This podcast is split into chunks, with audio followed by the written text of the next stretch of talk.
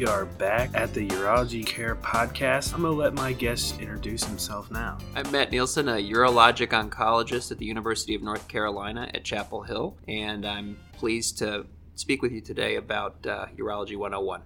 Yeah, that's exactly what we want to go into today. We're just going to break it down from the absolute beginning so just tell us, what is urology? Urology is the branch of medicine and physiology concerned with the function and disorders of the urinary system and the male reproductive system. And how does how does it affect? The urologist is the uh, medical subspecialist who takes care of a large set of conditions and diseases uh, affecting everything from newborns and children to mm-hmm. young adults, older adults, and uh, men and women. Okay. And the urologist really is the go to specialist for a lot of very common conditions.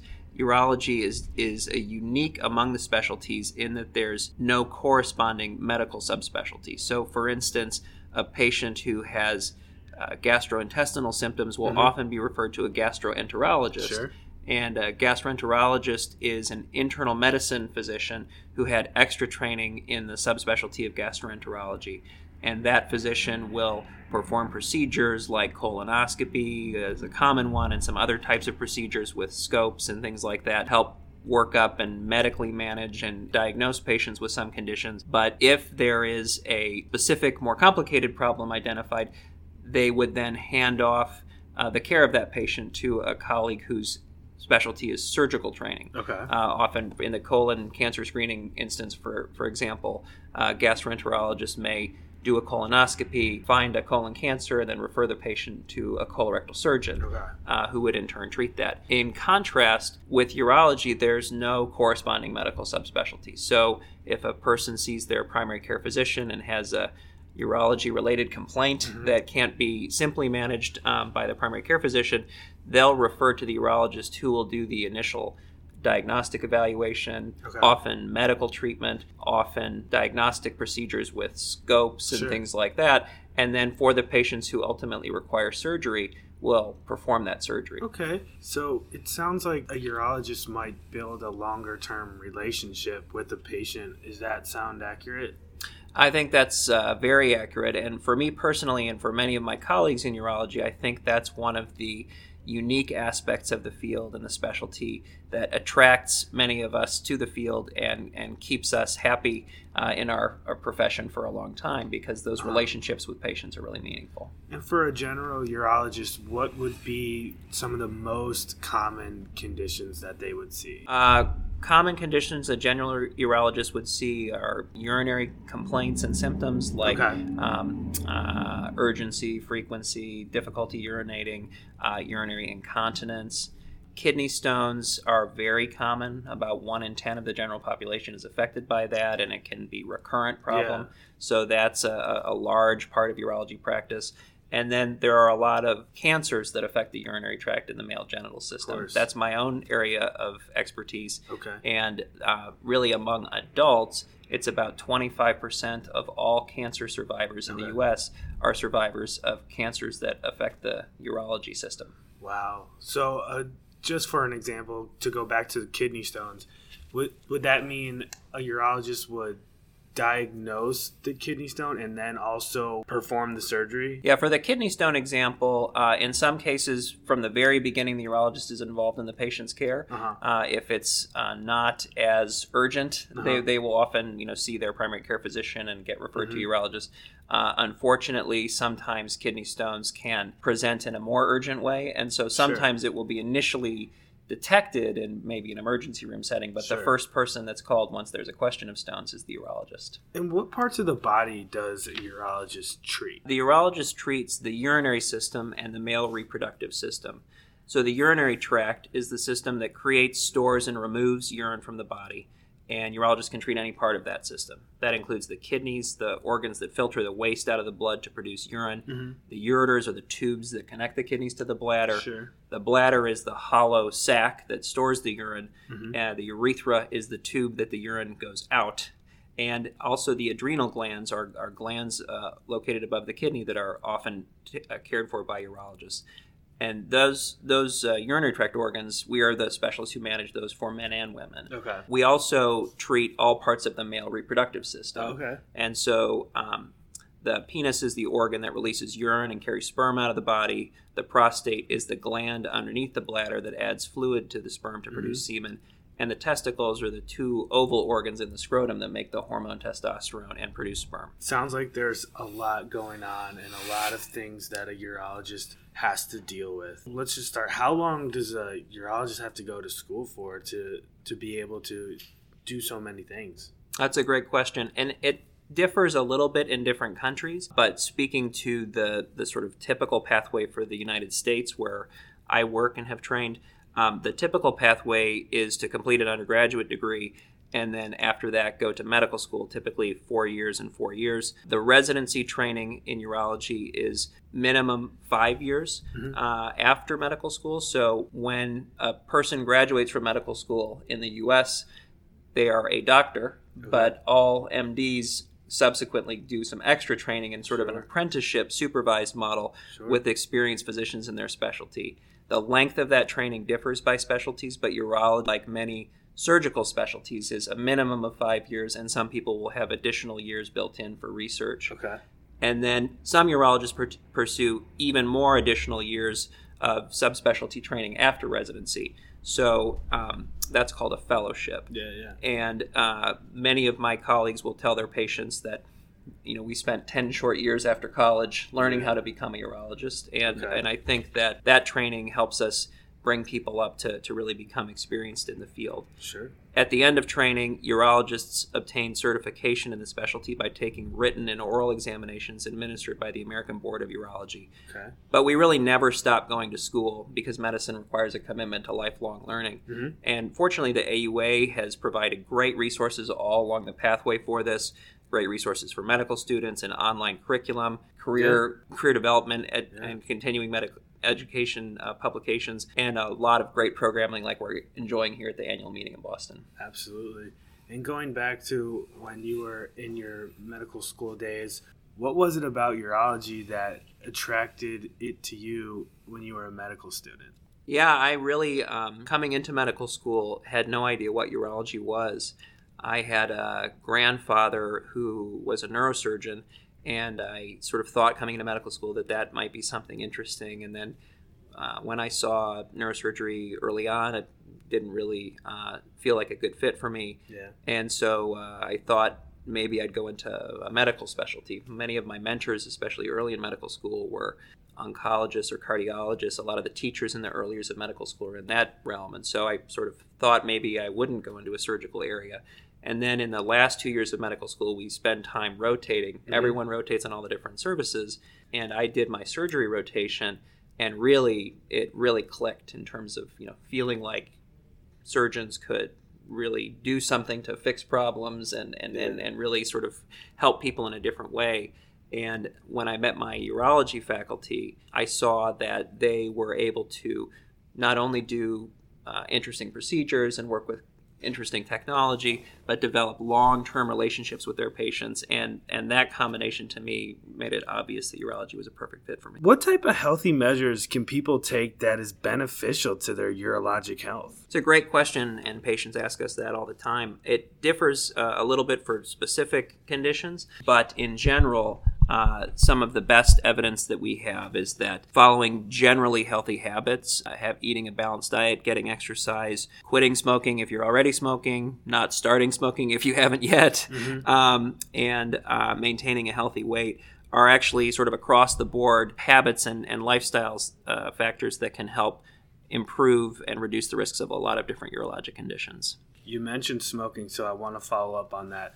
What kind of consequences, specific to urology health, does smoking have? Uh, smoking is the major, what we call modifiable risk factor associated with the risk of bladder cancer. What does modifiable mean in that sense? Modifiable meaning uh, for a person who is male, they have a higher risk of bladder cancer. Uh-huh. Uh, another factor that, that increases the risk of bladder cancer is age. Uh-huh. But those are things that we can't change. We're Sure, sort of, you know, sure. we're Out of our that, control. that that's out of our control. But modifiable risk factors are risk factors where, depending on choices that we make, we may be able to increase or decrease our risk. Okay. And so, for bladder cancer, about half of the cases that are diagnosed are associated with people who are either current or former smokers. Okay. So, people who smoked in the past but may have quit still have an elevated risk, but fortunately, they actually still benefit from their quitting smoking to the Yeah. extent that their risk of recurrence of bladder cancer is lower. okay. So patients who are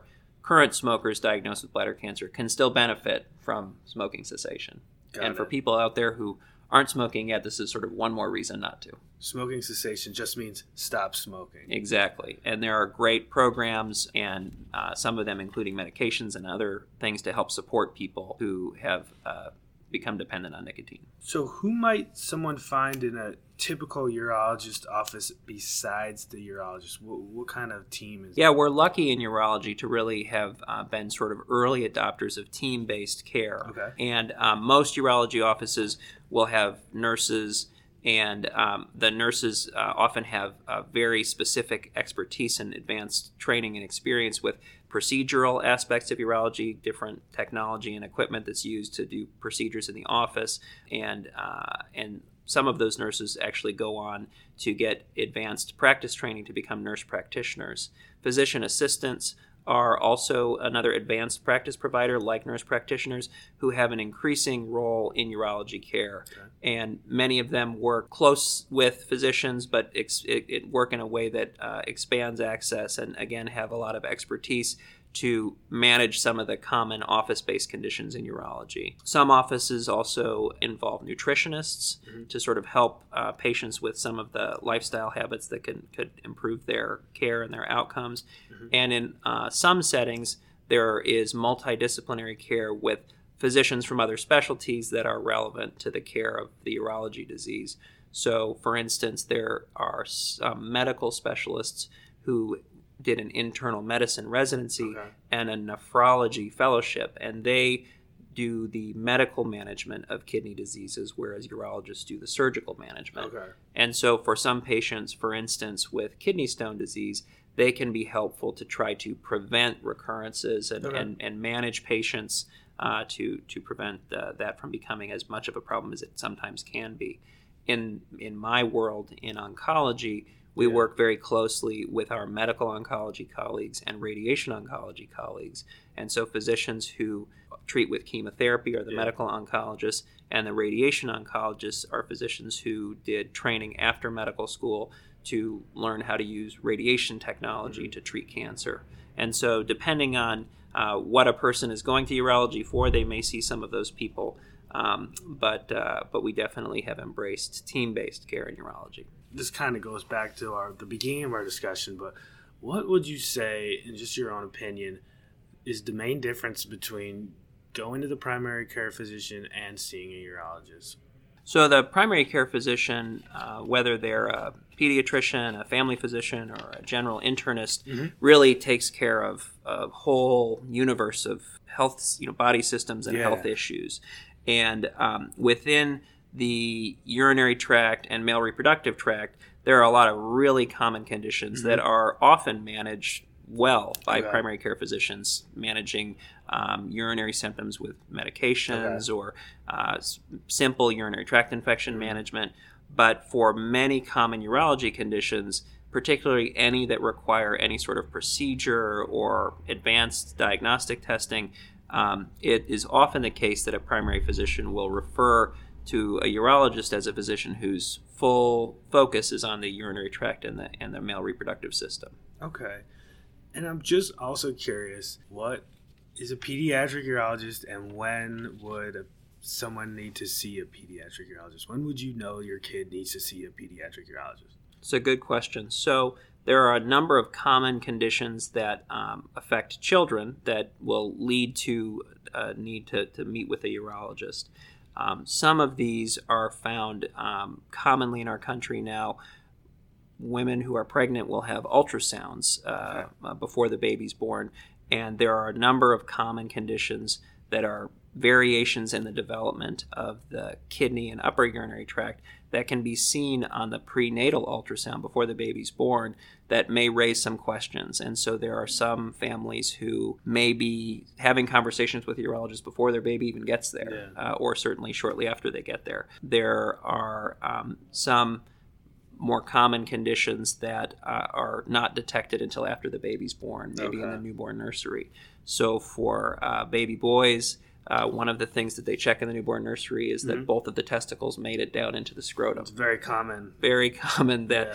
that, that that may not be the case, yeah, and yeah, um, it's not an emergency, but it's important to get a urologist involved to evaluate sure. and see if if there's something going on there.